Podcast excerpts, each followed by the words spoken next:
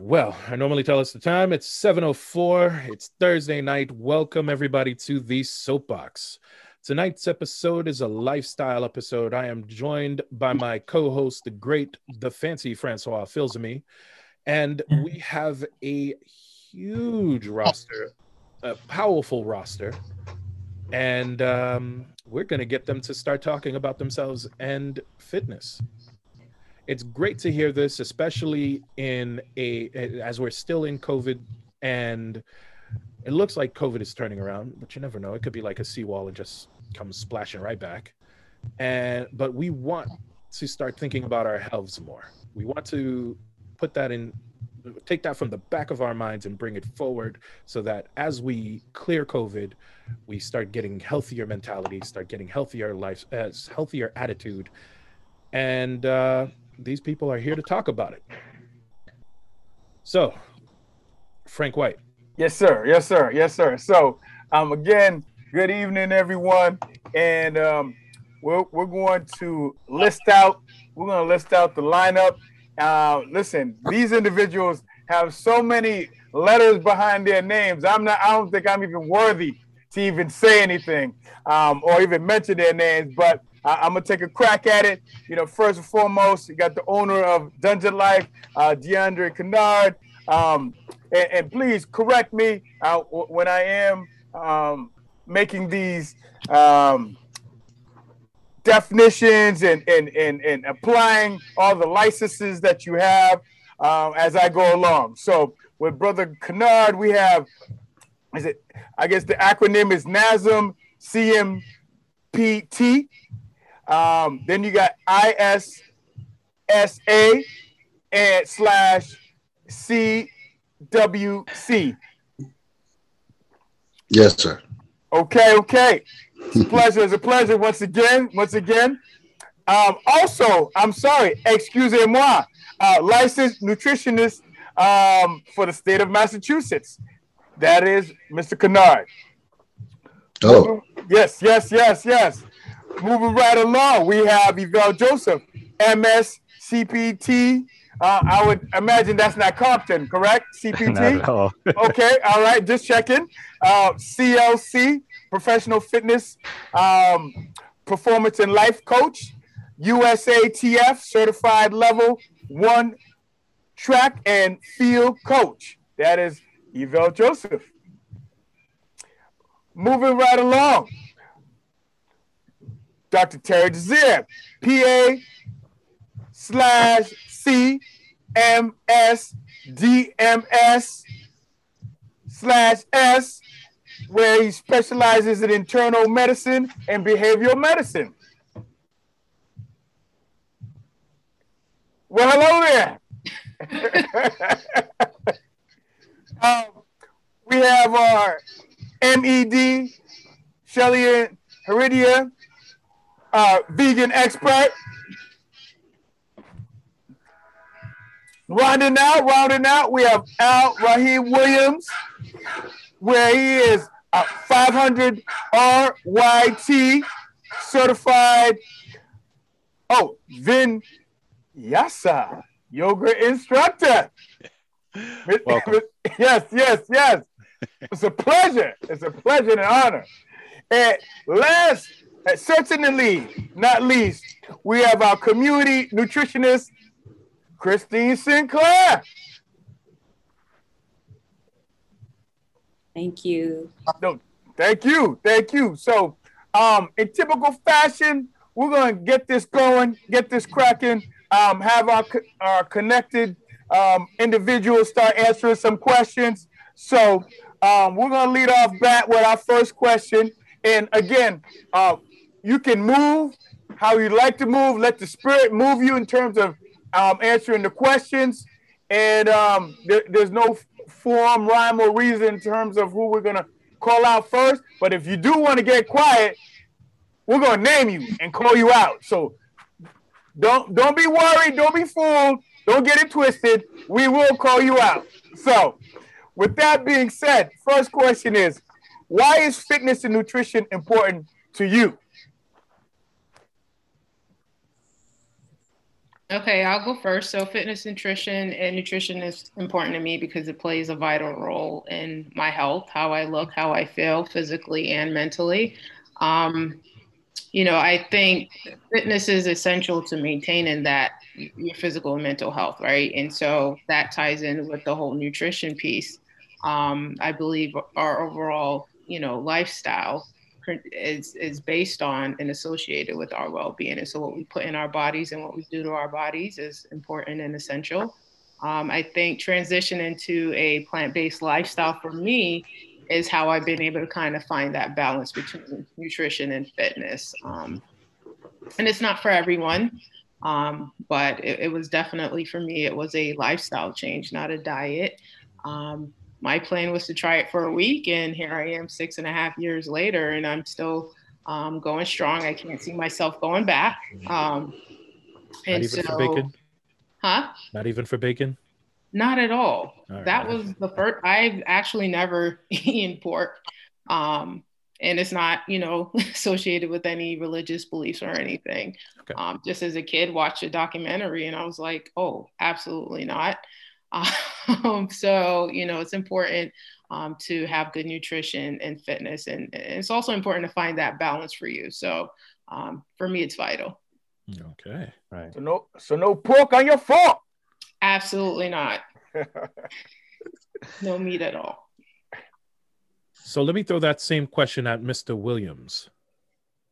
Um, for me, um, it's about from from a nutrition standpoint it's about hurting and healing. Um, i think food has the ability to either hurt you or heal you. And and so um, from that point of view you know it's about what you eat. Um, if you have high cholesterol you know it's based off of what you have put in your body to lower it it's about what you put in your body. So it's that that that yin yang effect of counteracting of what you're doing. And so it all it always has an effect on you. Um, and you know your body is is a system. And so if you what you put in it'll either tell you hey that wasn't good and i and then you'll have that effect mm-hmm. right you'll it'll show up. Either um, either through your stool or through your stomach, you know, start talking to you. Mm-hmm. So um, I think once we start to pay attention to how our bodies start to respond to what we put in and when you start to see that and as we get older and especially as as, as black women and black men um, as we get older and maybe some of our um, our parents and grandparents didn't necessarily pay attention to those things mm-hmm. and then when illnesses started to show up you say, oh, well, we could have addressed this a long time ago. So that goes to the pork on your fork kind of comment, right? Um, and from a fitness standpoint, I think we just have to move, right? We, yeah. We've entered into a space over the last year and a half where people have gotten sedentary and it just kind of sat. And and then the ultimate result of this particular this virus, you know, attacks people when you're not moving, and you know, and and, and about being healthy, like physically healthy and strong.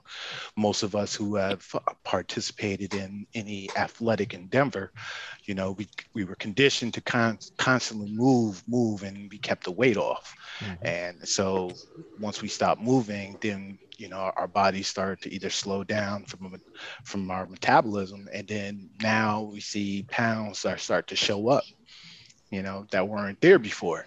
Um, and and so that's why it's important to me. I mean, I know my body type, and so um, I know I won't. I don't want to be the skinny fat dude, right? So um, I'm I'm in the gym, um, and I'm also, you know, I also practice yoga. So I think the two for me have just worked out. Um, so that's why it's kind of important to me stay young and fit as long as possible. Thank you, thank you. So I want to throw that same question at um, the beeviest brother in the room, uh, Mr. DeAndre. uh, I'm sorry to pick on you, but I had to do it because of the pecs. It's all right. Um, fitness, I just I just classify it as movement activity. Okay, I don't need to classify it as a gym aspect or it's anything that involves your body moving. That is a person's choice. That's fitness. I look at it as your body is that car. Let's just pick it as a car. What kind of, if we said we're going to go to New York right now, the first thing you're going to do is fuel that car. If you have a certain type of car, you should not be putting a certain type of fuel in it. You have to look at your body as such. Nutrition, not diets and so forth, but nutrition as a whole is what is the fuel for your body. You have things, as, as my brother stated, that can toxify your body even more. You have things that can help you detoxify your body. These are choices. The activity, fitness, that's a choice. For me personally, fitness or athletics or being active is a lifelong process for me, no matter what it is, whether I was on the field, I was in the ring, whatever it might be. This is what it has to be. So it's ever always evolving with who you are, what you're doing in life, your activity level, and your fitness, as you all call it, will adjust according to that. If you have ailments, you have to adjust your fitness levels to that. Um, young, old, it doesn't matter. This is this is these are choices that we're making. So if you're choosing to fuel your body with processed food and so forth, then you're going to toxify your body and you're going to have to do something to counteract that. Unfortunately, it might be a situation where you end up in the hospital. It's not where you want to be. So if you can actively participate in the good type of foods for you, doesn't take a rocket scientist to see that. Live foods are going to help you the best. Um, and that's just what it is for me. This is just choices. It's a choice for me. It's it's a different choice for others but it's a very important choice if you want to live here a little bit longer. Awesome. Thank you. So, uh, I hear from you and from others that fitness isn't just activity, it's actually a level. And of course, we hear that people, in, in certain things, they'll say, What's your fitness level? And I think changing the view of fitness being just an activity to being something scalable is hugely important when you're talking to other people about how to not just change it to but to be better. And it shows them the position of where they are. So i want to uh let's dive deeper into that into fitness and uh talk about the scalability of that. Uh Yvel, do you have a minute for that Sure. Um, I, I, like what everyone said so far. Um, I have a mantra that says being performance fit is a lifestyle. Hey, what's up, y'all? It's Malachi. And this is Alejandra. And you're sitting on the couch and your life is passing you by because you're not watching Insert Name Here. Catch us Wednesdays at 8 p.m. on Facebook, Twitter, and YouTube. And if you missed us, you can catch us on Friday on Spotify and Amazon. Yeah, obvious nonsense gang gang. Hyphen podcast squad. You never take us down. So it's just really to add on what a lot of uh, has already been said. The thing with lifestyle or, or the habits that we, we, we take on okay? And, and the habits that we take on are very important to the, the kind of lifestyle we lead. So when you look at fitness the fact that fitness is moving fitness is yoga fitness is hiking fitness is sports fitness is the senior citizen trying to walk down the street walking up the stairs. Fitness is mobility. Fitness is functional. So when we take all these different variations and focuses on fitness fitness is really moving so when I look at fitness as a performance, whether I'm working with an athlete or many of us here probably have been athletes. Okay, I look at the my level of fitness is, is on a high level where it's it's tackling on a national championship, a local championship, high school, college, what have you. You have to really be fit mentally to be focused on what you have to do to get to that high level achievement. So even though we look at fitness from the physical from the physicality, fitness starts off from the mentality. You know, we have to focus on the discipline, the lifestyle, the habits. Okay, why is it important that I run my five, six miles a day? Why is it important that I hit the weight room? Why is it important that I get the flexibility training? Why is it important now that I focus on nutrition? So, true, there are different levels of fitness. So, when we, when you look at working with, um, let's say, a world class athlete, for example, I sometimes don't, I, I try not to treat anyone different, whether they're a world class athlete or entry into sports or fitness. because it's really a matter of how do I get you moving at the level that you're at and reaching the next level goal. So imagine running a Boston Marathon. Okay, we don't start off reaching that Boston Marathon or marathon in general. We may have to start off walking a few steps, mm-hmm. then running a few steps. But along the way, how do we incorporate that into our life? Mm-hmm. So now we start looking at nutrition. So if I'm eating crappy foods, I'm not going to necessarily have the energy to kind of sustain that kind of training. So this is where, for me, being performance fit is a lifestyle. We really have to now peel the onion and say, okay, what what kind of lifestyle do we want to lead to be able to be the best us for that particular activity or just life in general? Lifestyle on top of lifestyle on top of life. So, Dr. Desir, I got a question to follow up on that. And it, it may sound stupid. Which should we start with first? Physical fitness or nutritional fitness? Um, well, good question. Um, in terms of in terms of what I would start first is nutrition. Um, why do I think nutrition first? Because one, um, as um, as as um, Brother Kennard stated, um, what you put in your body in order to feed the muscle is, in order to feed to give enough energy to perform is, is vital. Um, hypoglycemia, if your blood sugar is low, you're gonna have you're gonna have difficulty. If you're not eating the proper nutrition and fruits and vegetables, you're not gonna have the potassium, the magnesium, the chloride, the sodium in terms of certain foods that helps the muscles function.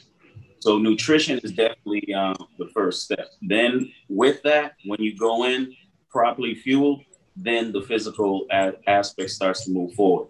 And also in terms of medicine, we have our patients who are diabetic, hypertensive, um, even some patients who are anemic, depending on the type of uh, anemia, macrocytic, macrochromic thalassemias, all types of anemias. And a lot of these problems have to do with poor nutritional intake. You eat too, you too, too many fatty, too uh, too many um, high-based foods with carbs, you may end up diabetic.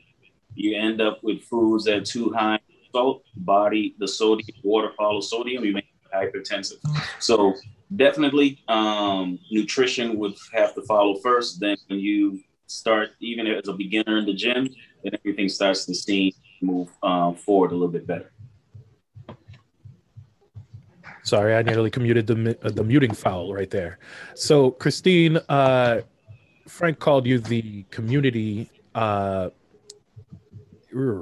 I'm getting that. In, I'm, I'm starting horribly. so he says you uh, like to feed the community in a healthy way. Mm-hmm. So we're talking about nutritional importance. How do you get the community to understand that? That's a good question. And it's a hard one. I think um, I think that people are actually uh, pretty interested in um, when it comes to learning about nutrition, engaged. They want to know what they can do to eat um, to eat well. They want to know what to do so they can feed their families, um, what they can do to feed their kids, uh, the healthy stuff, right? Um, but I think some of the barriers come with trying to make that relevant to them. Um, and it seems obvious that it should be relevant that we say, eat these fruits and vegetables and all these other great things so that you have you know a good quality of life or that longevity or that you feel good. Um, but in the moment sometimes that's difficult for people. Okay i think we can all you know in some way say that uh, um, these have been challenges before. Um, so it's a hard question but i think really um, helping people to find what their why right? Like, why do I want to do this? I think someone else mentioned this earlier. Why is it important for me to be eating healthy um, or to be feeding my family, you know, these healthy foods? Um, and then also finding some of those strategies on how they can do that. So I always say, because I've, I've done like nutrition education and things like that, or in cooking demonstrations. And um, oftentimes people ask, well, what do you eat? And what, you know, it's like, well, I mean, I could tell you what I eat, but it's important for you to figure out like what's going to work for you. You know what i mean? What kinds of things do you like? What what are your family recipes and how you can you might be able to kind of adjust those things. Um, so finding some strategies on uh, ways that people can incorporate more variety in their diet. Um, you know incorporating things that they may may not have uh, done before cooking you know just kind of and it's individualized too like everybody's not going to follow the same way and types of foods that um, I might recommend. But again, find helping people to find things that are going to be relevant to them, things that they're going to eat that they enjoy eating that can, you know, we can make it kind of taste good and things like that. So it's a challenging one. And I think people are interested and, and people are engaged, at least many of the, the women that I've worked with.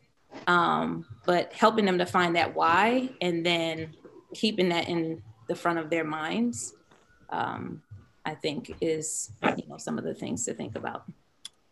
Thank you very much. I'm gonna have you uh, maybe write out what would be a quick meal for a family of four. You don't have to tell me now. Okay. But you know they're hungry, and I may have to do. no, but uh, Frankie, what's the next question? Oh, so the next question is Does fitness always relate to good nutrition? And if so, why? again, does fitness always relate to good nutrition? And if so, why? So, Frank, I'm going to switch that around. Does nutrition relate to fitness? And I think it does. You know, as our body change, um, go through changes, and food provides, you know, energy for physical activity. And so, as we lose weight, you know, our nutritional needs and requirements are different. And so, we have to um, adjust that. Um, I think maintaining a certain level of energy is needed for fitness, right? And so, um, getting the proper amount of protein, whether it's through meat or plants, you know, you need that um, to, to provide energy for your body. You need certain foods to um, help you to rebuild those muscles. And so, I think um, nutrition for me comes first, just personally speaking. I like it. I'm about I'm all about eating anyway, so I'm I'm for it. It's almost like um, uh, the chicken and the egg, right? Um, what came first, uh, fitness or nutrition? No, you know, you, if you've ever asked me that question, I have an answer. Oh yeah, what do you what do you have for me? Neither. Oh oh oh well, maybe that'll be for another podcast. Yeah, the one where we get deeper into how things evolve, sir. Sure. Yeah. No, no, definitely, definitely. We'll talk about it. so, um, if we want to just uh, just just to chime in here, to answer the question the way you wrote it, does fitness always relate to good nutrition? No. There are a lot of times when you look at, let's just go back to high school. A lot of times your high school coaches will have you running around, running, do these drills, this, that, and the third, to get ready for whatever type of game you're going to play basketball, football, volleyball—it doesn't matter, track even. It doesn't mean that they were teaching you good nutritional skills. In college, a lot of times when it came to football, your coach is your coach. They're a football coach. They nine times out of 10 don't know anything about nutrition. But what they do know is you can be at a certain fitness level but not be nutritionally fit. Let that sink in. Mm-hmm. You, it can move its way to good nutrition, but does it always relate to good nutrition? No, it doesn't. You have people that are out there, they'll play all kind of sports and throughout their younger age group, whatever it might be, even into college. They'll eat whatever afterwards. Your body's a little differently adapt at that stage than it is when you get, become a little older. Now, what you are doing is you are setting your body up for failure down the road for things that you're taking in now. What you're doing today will affect you tomorrow, guaranteed, in one way, shape, form, or the other. But it does not, in my opinion, my professional opinion, does not always relate to good nutrition unless you segue into that. Everybody's going to say, well, I need to eat a little bit better I need, everybody's not going to break it down. Well, protein uh, helps fuse your muscle. You, a lot of folks don't even understand that. A lot of these folks are getting this stuff from social media, and that's not where you get it from. It's just not the good source. Well, unfortunately, that is one of the main sources where people understand it. So yes, if I was to switch the um, the question around, does good nutrition lead to better fitness? Yeah, it would. But to answer it the way it is, no, it doesn't always lead to better nutrition. Nutrition is a choice, it's a state of mind as well. You have to understand what you're putting in your body to fuel your body. And I get it, just like Mr. Williams said, the uh, fat, skinny guy earlier. And as a big guy who I can't run, but I know a lot of people my size who can, and they run miles. So I, I see that the fitness and the nutrition are two very different opposite ends, and of course, can still be imbalanced um, subjects. So, moving on to the next question of when did you realize fitness and nutrition was not a trend but a lifestyle for you. So, uh, Mr. Kennard, since you're still on the hot seat and you have Dungeon Life family, when did you realize this is something that you wanted to uh, to push? So, Dungeon Life Athletics. Dungeon Life is um, no problem. Dungeon Life is not a place; it's a state of being. It's a mindset. Um, we don't need big gyms. We don't even need a gym. It's it's the mindset of what you put forth.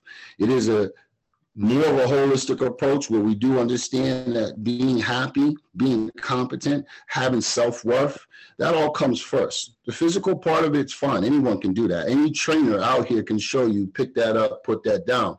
But to understand why you're doing it is a different thing. To answer the question directly, when I was a teenager, um, I realized I had a knack for helping people do some things that they didn't realize they could do themselves. Um, my quick story is as a 18 year old, I tried to embark on my first um, certification, and I was a little cocky. It is what it is, and I failed. I failed by two points. I wasn't ready mentally to grasp everything because I just thought I just knew it. You don't. This is an ever evolving thing. And the more I'm into this, 30 years now, the more I love it. There are so many components to this, so many facets you could learn forever how to assist people on whatever level they are at to whatever level they want to be at. And so having the wherewithal of uh, what's important to someone, that's a valuable asset when it comes to training. You don't do it the way you want to do it. You do it the way they need it to be done. Mm-hmm. So therefore, everyone in this this this panel, everybody in this room has a different expectancy for themselves. But to get there, you have to really have the wherewithal to put these things, have the discipline. And so for me, when I was younger, my discipline was just a little bit different than most. And I realized some people are lacking things mentally. Um, whatever they brought to the table, you might have been depressed about something. Yeah, you know, your your your your your worthiness in that mirror wasn't the same. How can you help that person change that mentality, erase the, the negative and get to the positive? So that's what it's been for me. And this is just a lifelong journey, and I'm not going anywhere. Beautiful, beautiful. Uh, so, Mr. Williams, I've got to pick on you because you're also teaching people uh, yoga. So, when did it? Uh, and we spoke earlier. You said you started this when you were very young, when you were around 12 years old. But when did you figure that you wanted to teach more people about yoga and spread the the uh spread the positive changes that can happen through yoga? All right, so I did a I did several bodybuilding competitions. Oh. Um, and and so I'll, this will be a compound answer. Uh, the the nutrition and the phys- the fitness. It was 80. I found out that was 80% nutrition and only 20% fitness when it came to competing. And when my nutritionist gave me my my my meal plan, it was totally different. It was removing things that I've been used to and probably didn't pay attention to um, out of my diet. And so as I embarked on that part of the journey as far as physical. Um, I started to realize that, you know, stretching and everything that I had known actually was very important to keep the, the muscles lean. Um, and it also helps build the muscle as well. Uh, if you, any of us have been to a gym and you see a lot of the guys who, who pump a lot of iron, they're very immobile. Uh, they may be able to lift, you know, Hello, and welcome to Movie Phone. From the minds that brought you It's Like a Podcast or whatever, Hyphen Nation, and all other Hyphen Podcast Group productions. We are proud to present We Should Do This Again Sometime with Chinetti and the Mark Robb. There's action, adventure, comedy, and danger. If you like movies, then this is for you. We Should Do This Again Sometime is rated PG 13 for language and some thematic elements. Get your tickets wherever you get your podcast. Goodbye. Uh, 225, 25 times, 325, squat 500. But then you ask them to touch their toes and they can't. And so that's very important because then when you start to get older and and you start to do like quick movements and then you have people pulling hamstrings by just lifting something or um, getting out of a car things start to tweak right it's that we we forget about the elasticity of the muscle. And so when when you're doing asanas the asanas is the part of yoga um, it's actually teaching you how to work on the supporting muscles, not the major muscles that we, when we go into the gym, you know, we may do shoulder shrugs, we may do bicep curls, but there's those supporting muscles that we don't pay attention to that also are very important.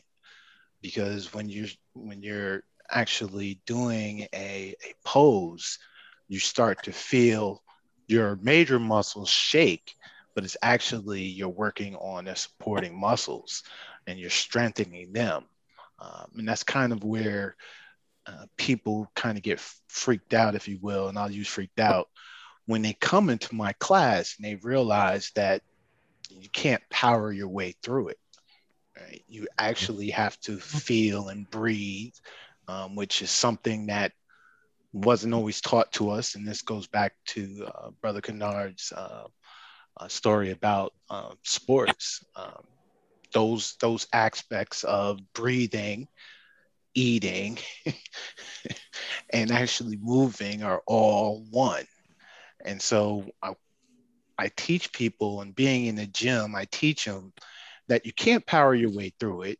Take the take your time, breathe, move while you're breathing, because that's like the hardest part that mentally people can't get into. And I know Yvel can talk about this from being from a track perspective. Mm-hmm.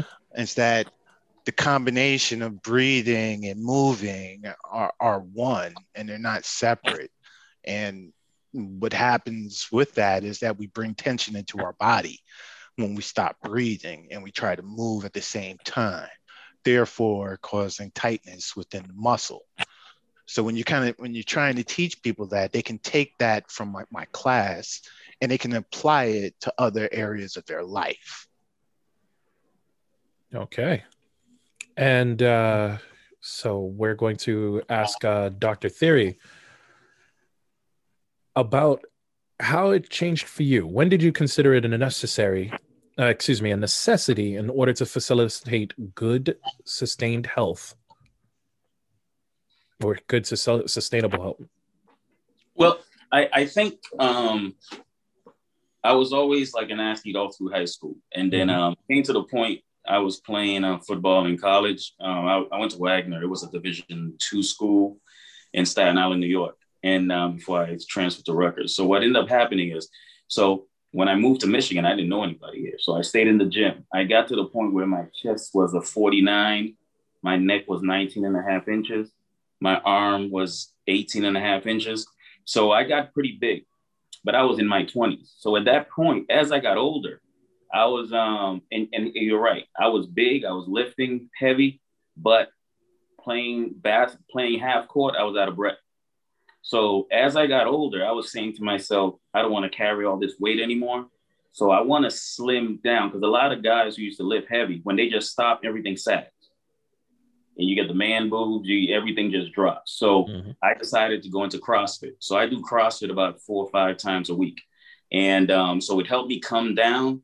And the and the and when I knew it was a, a problem, I started, and when I had stopped for two years, I was gaining weight, and I put on a belt, and the belt buckle was facing the ground. And I said, okay. Thi- From then on, I made that um, I made that decision because how am I going to tell my patients to stay healthy and and to eat eat certain ways because they're diabetic hypertensive? When my cholesterol shot up through the roof, my total cholesterol was over 300 Mhm. triglycerides were over 500 and i said okay so when i first started again to make the uh, uh, long story short i actually thought i had exercise induced asthma i was training with an inhaler in my pocket i Mm. took one from the uh, office and after and then so after each burpee after each total bar after each crunch i was taking i was taking a couple puffs then all of a sudden after two two to three months I wasn't using the inhaler anymore. I said, damn, I don't have exercise induced asthma. I was just out of shape. So, and as the story progressed, now my cholesterol is under 200, triglycerides under 150. And so, with that, it allowed me not to only take my own advice and follow that lifestyle, but also um, profess the same thing to the patients I take care of. Mm. And so, or I'm, I'm terrible at these transitions, but uh, I wanted to get Shelly Ann into this as well because she said uh, that she changed her uh, diet six years ago. But I wanted to know what made you transition into this uh, into this healthier lifestyle. So I so we have to be careful when we say healthier because you know being vegan doesn't necessarily mean that you're healthier or plant based doesn't Mhm. necessarily mean that you're healthier because there is so many um so much junk um out there ve- plant based junk and I know them all trust Oh. me I spoil myself from time to time um but I think for me, you know, fitness was never really, you know, a trend for me. Um, it was just again getting into that mentality, um, being motivated and and wanting to do it. You know, at the end of the day, you could have so many people um, try to motivate you and influence you, but at the it's it's your choice. It is a personal choice, um, and you have to to to take that on. Uh, for me, I, I transitioned um, because I just didn't feel good. You know, Mhm. you, you could work out all day, and if you're not putting the proper nutrition in your body, you could sit here and work out all day and still feel like crap. Um, I felt like crap. My insides felt like crap. Um, you know, I think sometimes when we go to our, you know, our physicians, sometimes we're embarrassed to talk about some of the things we go through. Um, but I definitely, you know, gastrointestinal issues. Like, you know, we're all adults here, and you, have people that would go to the bathroom on a regular basis, like three, four times a day. And so when you're caught up in a situation where like, wait a minute, I'm I'm not that regular. What's going on with my body? And you know, you notice you don't really notice that you know what you're eating um, has an effect on your body. It's not conscious at the time. But I think for me, I wanted a, a change. You know, um, I just I my body just didn't feel good. I didn't feel good inside. So I decided to, you know, doing some research. We, I, we've all we all know about the diets, right? We know about Atkins. We know about paleo. We know about all these things, and to lose weight, yes, absolutely. You know, quick, fast. You can't maintain it. I couldn't maintain it, um, but it still didn't do anything for my body. So after just doing, you know, a lot of research, I decided to go plant based, and I went cold turkey. I could tell you what I ate the night before, the day before I, I went cold turkey, and I just didn't look back. After a week of transition into plant based, I just felt good. My body felt good. Um, my insides felt different, and I because I felt so good on the inside, I continued, and there was there's absolutely um, no way that I I'll never go back to you know eating meat, and it's not for everyone, right? Because there's people Right. that will say, well. I can't, you know, I can't be vegan. I, I can't just do plant based. I have to have meat. I love meat. Um, and I totally get it. You know, I don't judge anyone for what they want to eat or to put in their bodies. I just know for me, um, my body felt good. You know, um, labs, cholesterol, all of that stuff's perfect. Um, I don't have any issues, but you know, it's not necessarily it can be a very healthy lifestyle. You know you have different type of plant-based. You have you know your raw vegan um, but then you also have again that other side um, that dark side where it's like it's chocolate cake it's vegan but is it good for you. You know not necessarily with all the sugars but you know so it all it's, it's a choice. You know to me plant-based is a lifestyle. It's not it's not a diet. You know if, if you're the type of person that um, you just have to have that meat or you know i just have to have certain things that that's it, it's not for you. But if you want a lifestyle change something that you feel like you can maintain um, then absolutely. Uh, i don't force people to um, you know into veganism and plant-based you know eating or anything like that. It's, it's a choice.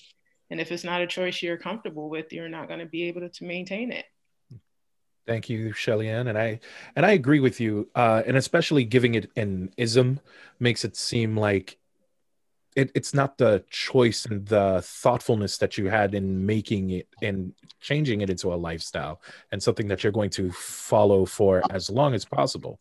So I'm going to kick this question down to Mr. Yvel Joseph about the hurdles of keeping up with something like this, about the hurdles of staying uh, performance fit and mm-hmm. how do you help people stay with it ah how do i help people stay in the lane of being performance fit so well, well at, not, um, not not just performance fit i right. feel like performance fit is a is, is a little higher level. it's right. a little higher level but you want to keep them you want to keep them there and to right.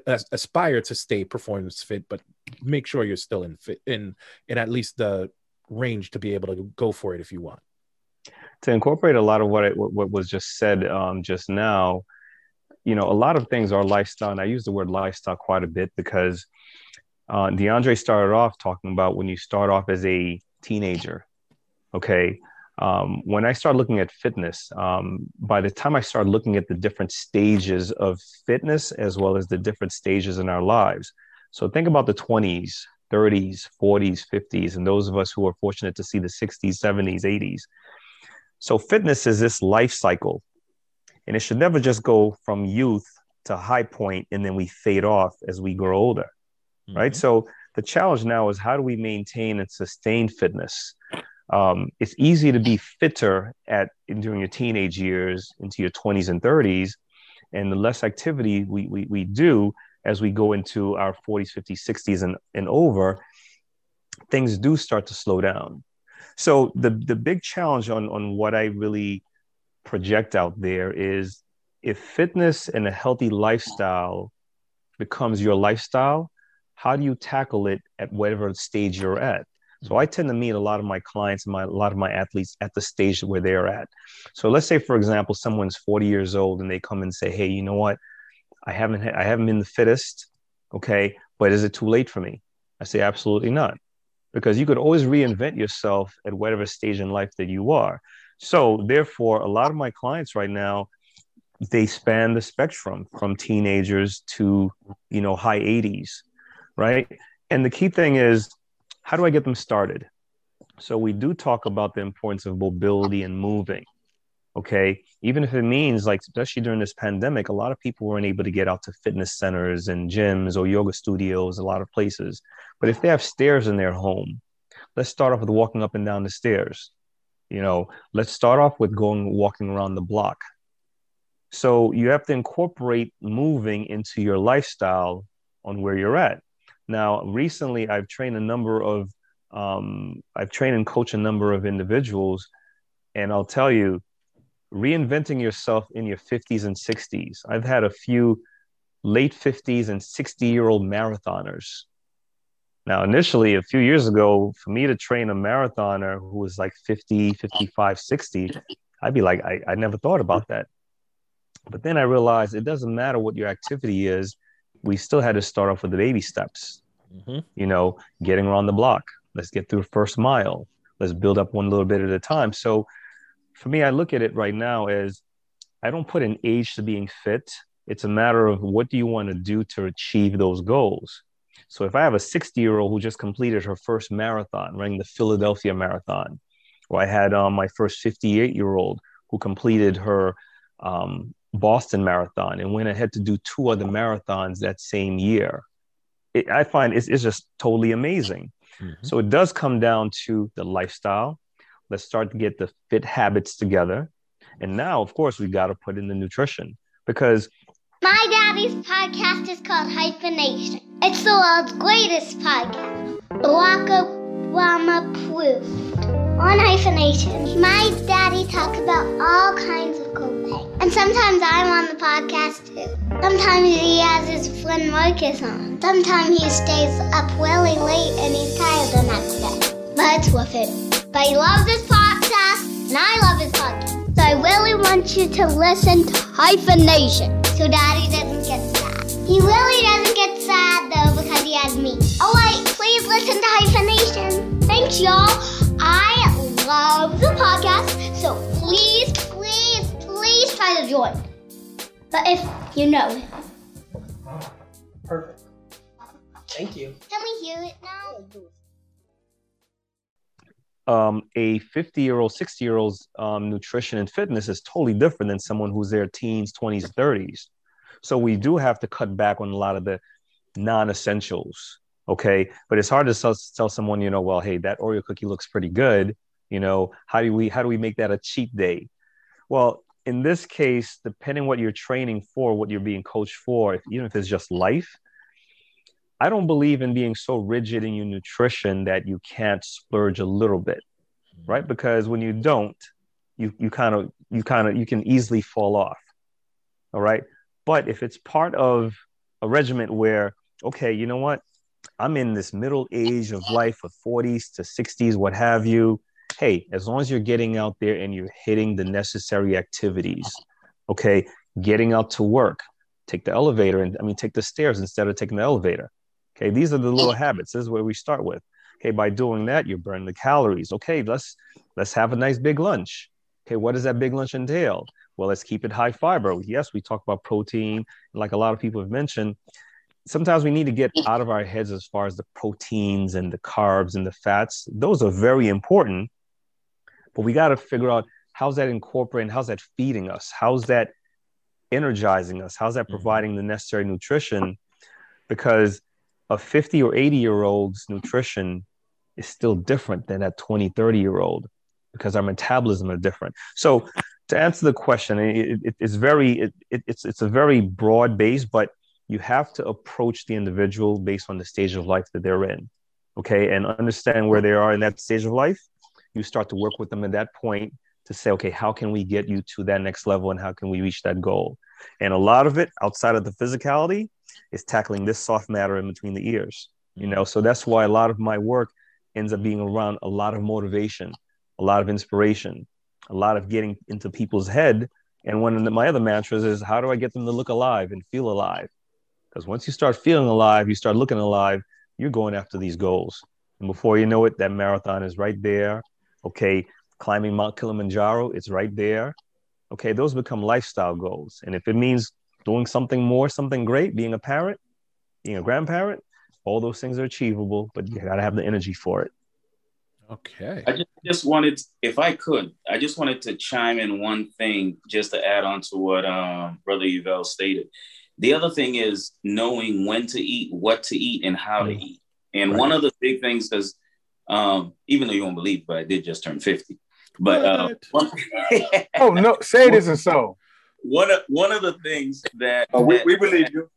One of the things that has helped me is is how I eat because I I I I, I use the uh, intermittent fasting um, um, protocol, and I do that with a lot of patients as well. So I'm not a big breakfast person, so I pick eight hours of the day that I'm most active, and I eat my meals during that time, but I do not eat after 8 p.m. because the midnight snacking the nighttime snacking is the worst. And of course, when you reach a certain age, because as when you start to reach over 40 as a woman, um, over 40 as a man, your testosterone level does start to drop. So there are certain foods that help increase your testosterone level, like salmon, um, certain nuts in terms of walnuts. Those type of things help increase um, the, the, the, the androgens that we have when we start when it starts to decrease as we get older. So, but um, that's what I wanted to piggyback in terms of that also can become a lifestyle and it becomes second nature. Mm. So to to pivot back to uh, the balance, I want to, you know what? Yeah, I'm gonna piggyback. I'm gonna send the balance back to Frank. what you got for our next question? Hey, listen, this is what we got. Our next question is this, um, which I know comes up in uh, many of their allies, uh, especially uh, Miss Sinclair and uh, Miss Heredia, which is why is healthy food choices important, especially as you get older? And we're just talking about that whole age factor. So I'll, I'll jump in. Um, I, it was mentioned um, already, right? Like as we get older, our bodies are not going to be functioning as optimally as they we might would like them to, right? Um, We've had a lifetime of different kinds of foods we've been feeding it, how we've been treating our bodies, and so uh, the natural progression of our bodies over time, they're just it's not gonna uh, be as optimal as we um, were when we were younger. And so, in order, I think, to give us give ourselves a little bit more insurance, right, to give ourselves um, that longevity maybe that we're looking for, or that um, quality of life, uh, is going to be important. Again, what we feed our bodies, how much we're moving um, to kind of help keep that fitness up, and then also to help keep our insides um, healthy. A, a, lot of the women I work with have um, diabetes, they have hypertension have had it for a really long time and um, you know i talk to them about like what you know what is your goal like is it your goal to uh, and i think oftentimes a message comes across as um, i just want to lose some weight i just want to lose weight. And that's okay. Like losing weight can help you know with some things but over the long term what like what is going to help sustain you and sustain you know um, your weight or sustain your your your um, blood sugar levels and things like that over time? Do you want to get off your medication is that something that's important to you you know um, so making these um, lifestyle changes um, again it's not it's not just about the losing the weight or these one thing you know trend things and trying them out um, but seeing what will work to sustain you over your life term what is um, would give you that quality of life that you're looking for? Do you want to hang around with your grandkids when you get older? You know, do you want to have kids? And like, what does that mean? Also, think about the messaging of, uh, for myself, um, thinking about when I sit down to eat, why am I, why do I sit down to eat and what am, what am I putting on my plate? Right. I think, and not necessarily about the um, carbs, protein, and all of that, but how do I balance my meals? right?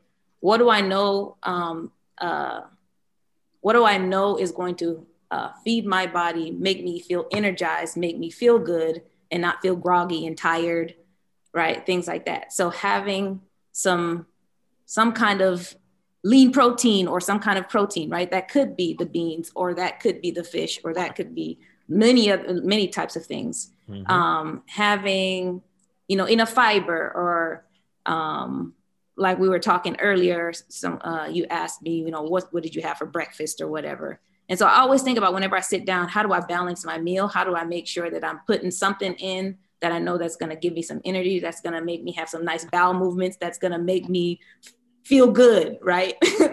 you know, um, because- I, I, never thought about the end of my uh, of the whole thing between what I eat and what comes out of me. Yeah, but make uh, me feel good. Make, make me feel good. Me feel good. That's amazing. Never well, thought about the end. Yeah, I mean, if you're not if you're not putting the right stuff in, and I think um, uh, Shelly Ann mentioned it earlier, you can feel bloated, you can feel kind of sick in your stomach, and if you're not regular, it's just it doesn't feel right, you know.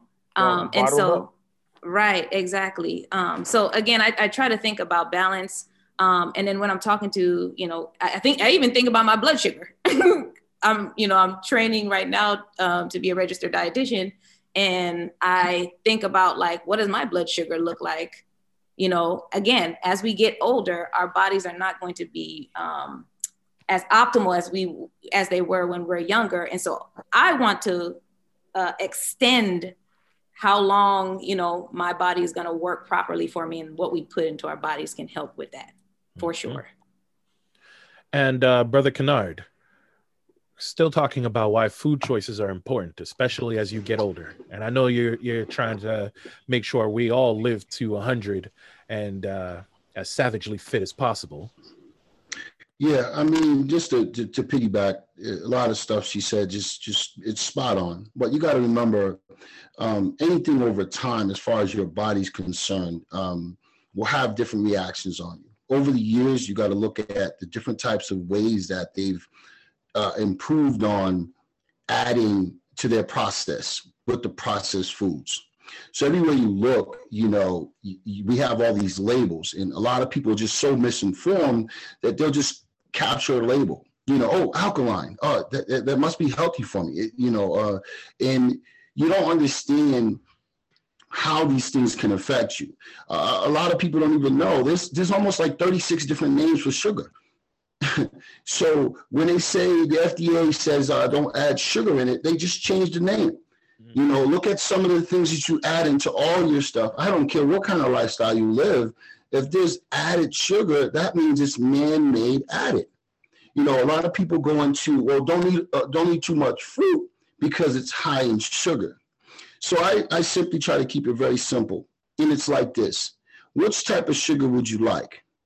One that comes from nature or one that comes from man. Your body can only process but so much at a time. That in which it does not understand, let me tell you very simply, it turns it into what we call fat, unnecessary fat.